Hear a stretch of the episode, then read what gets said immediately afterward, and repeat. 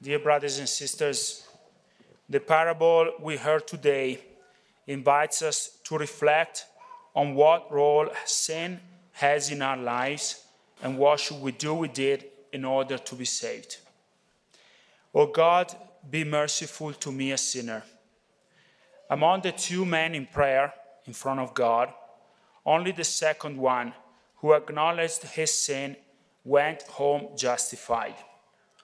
The first one, instead, who presumed that his adherence to, the, to traditional forms of piety and innocence from manifest sin were automatic guarantee of justification. And for this, he overlooked his divine his, his need for divine grace.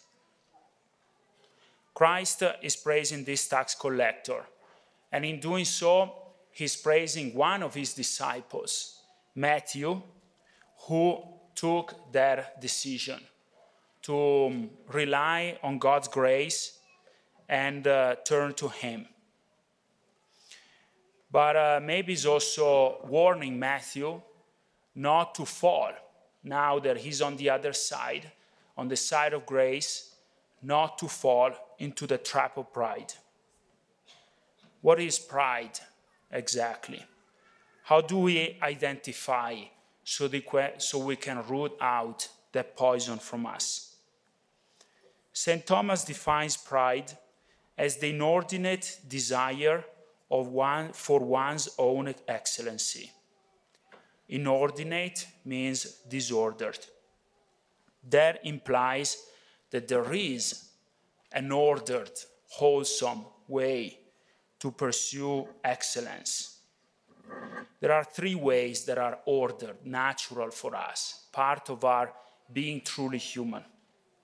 The first is the virtue of magnanimity magnus, great things. Naturally, we are made to strive for the best of what we are meant to be, the best of our nature. Our nature grows, develops day by day since we were infant, and through a sacrifice often. We find fulfillment in perfecting it, in becoming better, in becoming what we're meant to be. The second ordinate ordered way to pursue excellence is hope, the virtue of hope. We strive to attain for things that are not in the range of our capabilities. They are the promises that God has given to us. Think about eternal life. Think about deep love. Think about true justice, truth per se. They are beyond our range but they have been promised to us by God. So, hope is to strive for what is impossible for us, but we do it because we rely on the possibility that God grants us, on the power of God, and on the fact that God has promised that, that to us. The third ordered way to strive for excellence is humility. There is already a divine greatness in us that should be the true source of our own self confidence, which is the evidence that we are made, we have been made, we will be made, we are made now in this present moment, and we are saved. And we were saved even when we were still sinners. Humility is the joyful, is the joyful welcoming and embrace of this truth. Pride, instead, as I mentioned, the ordin- inordinate, disorder, desire for our own excellence, is sinful and harmful for ourselves and for other and for others, precisely because it's fake. A man is said to be proud, St. Thomas continues, because he wishes to appear above what he really is.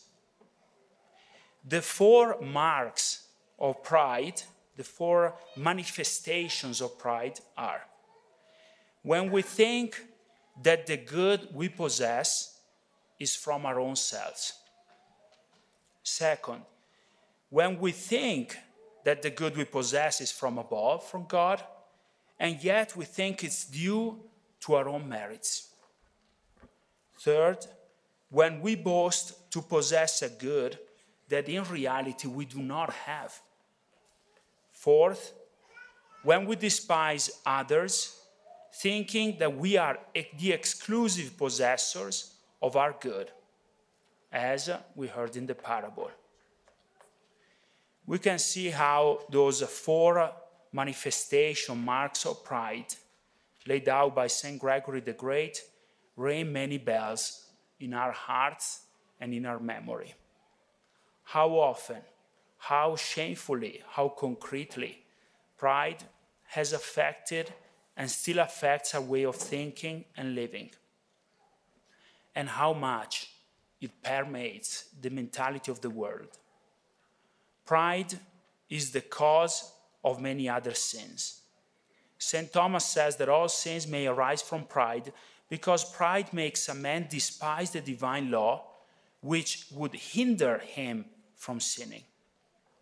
I thought about this truth when I celebrated Mass in front of the abortion clinic in Denver, as we do every year, their parish for the 40 Days for Life in October.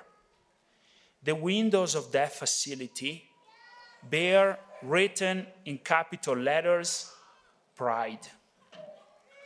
And it's not by chance that this is the same motto that is slammed in our face every month of June to celebrate the so called gender ideology. Every time this word shows, every time this word is used, shows that these intrinsically evil acts, from the murder of a child to the lustful, violent denial of human sexuality and vocation to marriage, they all have a common denominator the tragic attempt of the human being to take over God, to define Him, to defy Him. It's a tragic attempt because it's destined to fail. The same lie, lie that Satan insinuated in Eve's ear is still whispered today, and humanity still fails to learn from its mistakes and to see that this pride has only brought death, suffering, and a spiral of evil. But again, the good news is that we just simply have to acknowledge that we have trapped ourselves in this and ask for God's mercy to liberate us. God, have mercy on me, a sinner. We pray this not only for ourselves, but feeling the pity for our fellow human beings who don't know or who refuse to know and welcome the liberating mercy of God as has been and it is and will be liberating for us. For the sake of his sorrowful passion, have mercy on us and on the whole world. Saint Faustina taught us to bear the sorrow for our sin in order to make it an act of intercession also for others. As human beings, we don't have to sin in order to be saved. Jesus Christ and our Blessed Mother, the new Adam and the new Eve, are themselves deprived from original sin.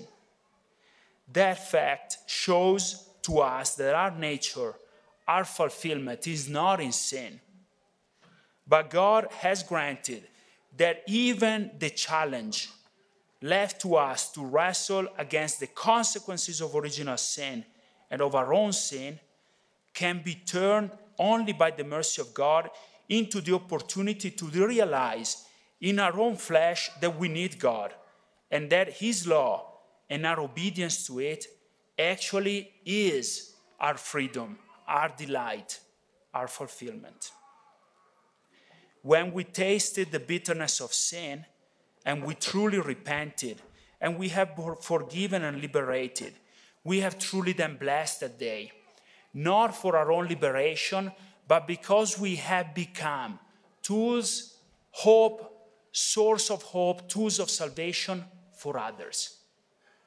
This is the mercy of God. May our Blessed Mother, with her maternal care, be the true teacher of humility for us, that we may welcome what is what our self-confidence is in into in the mercy of God.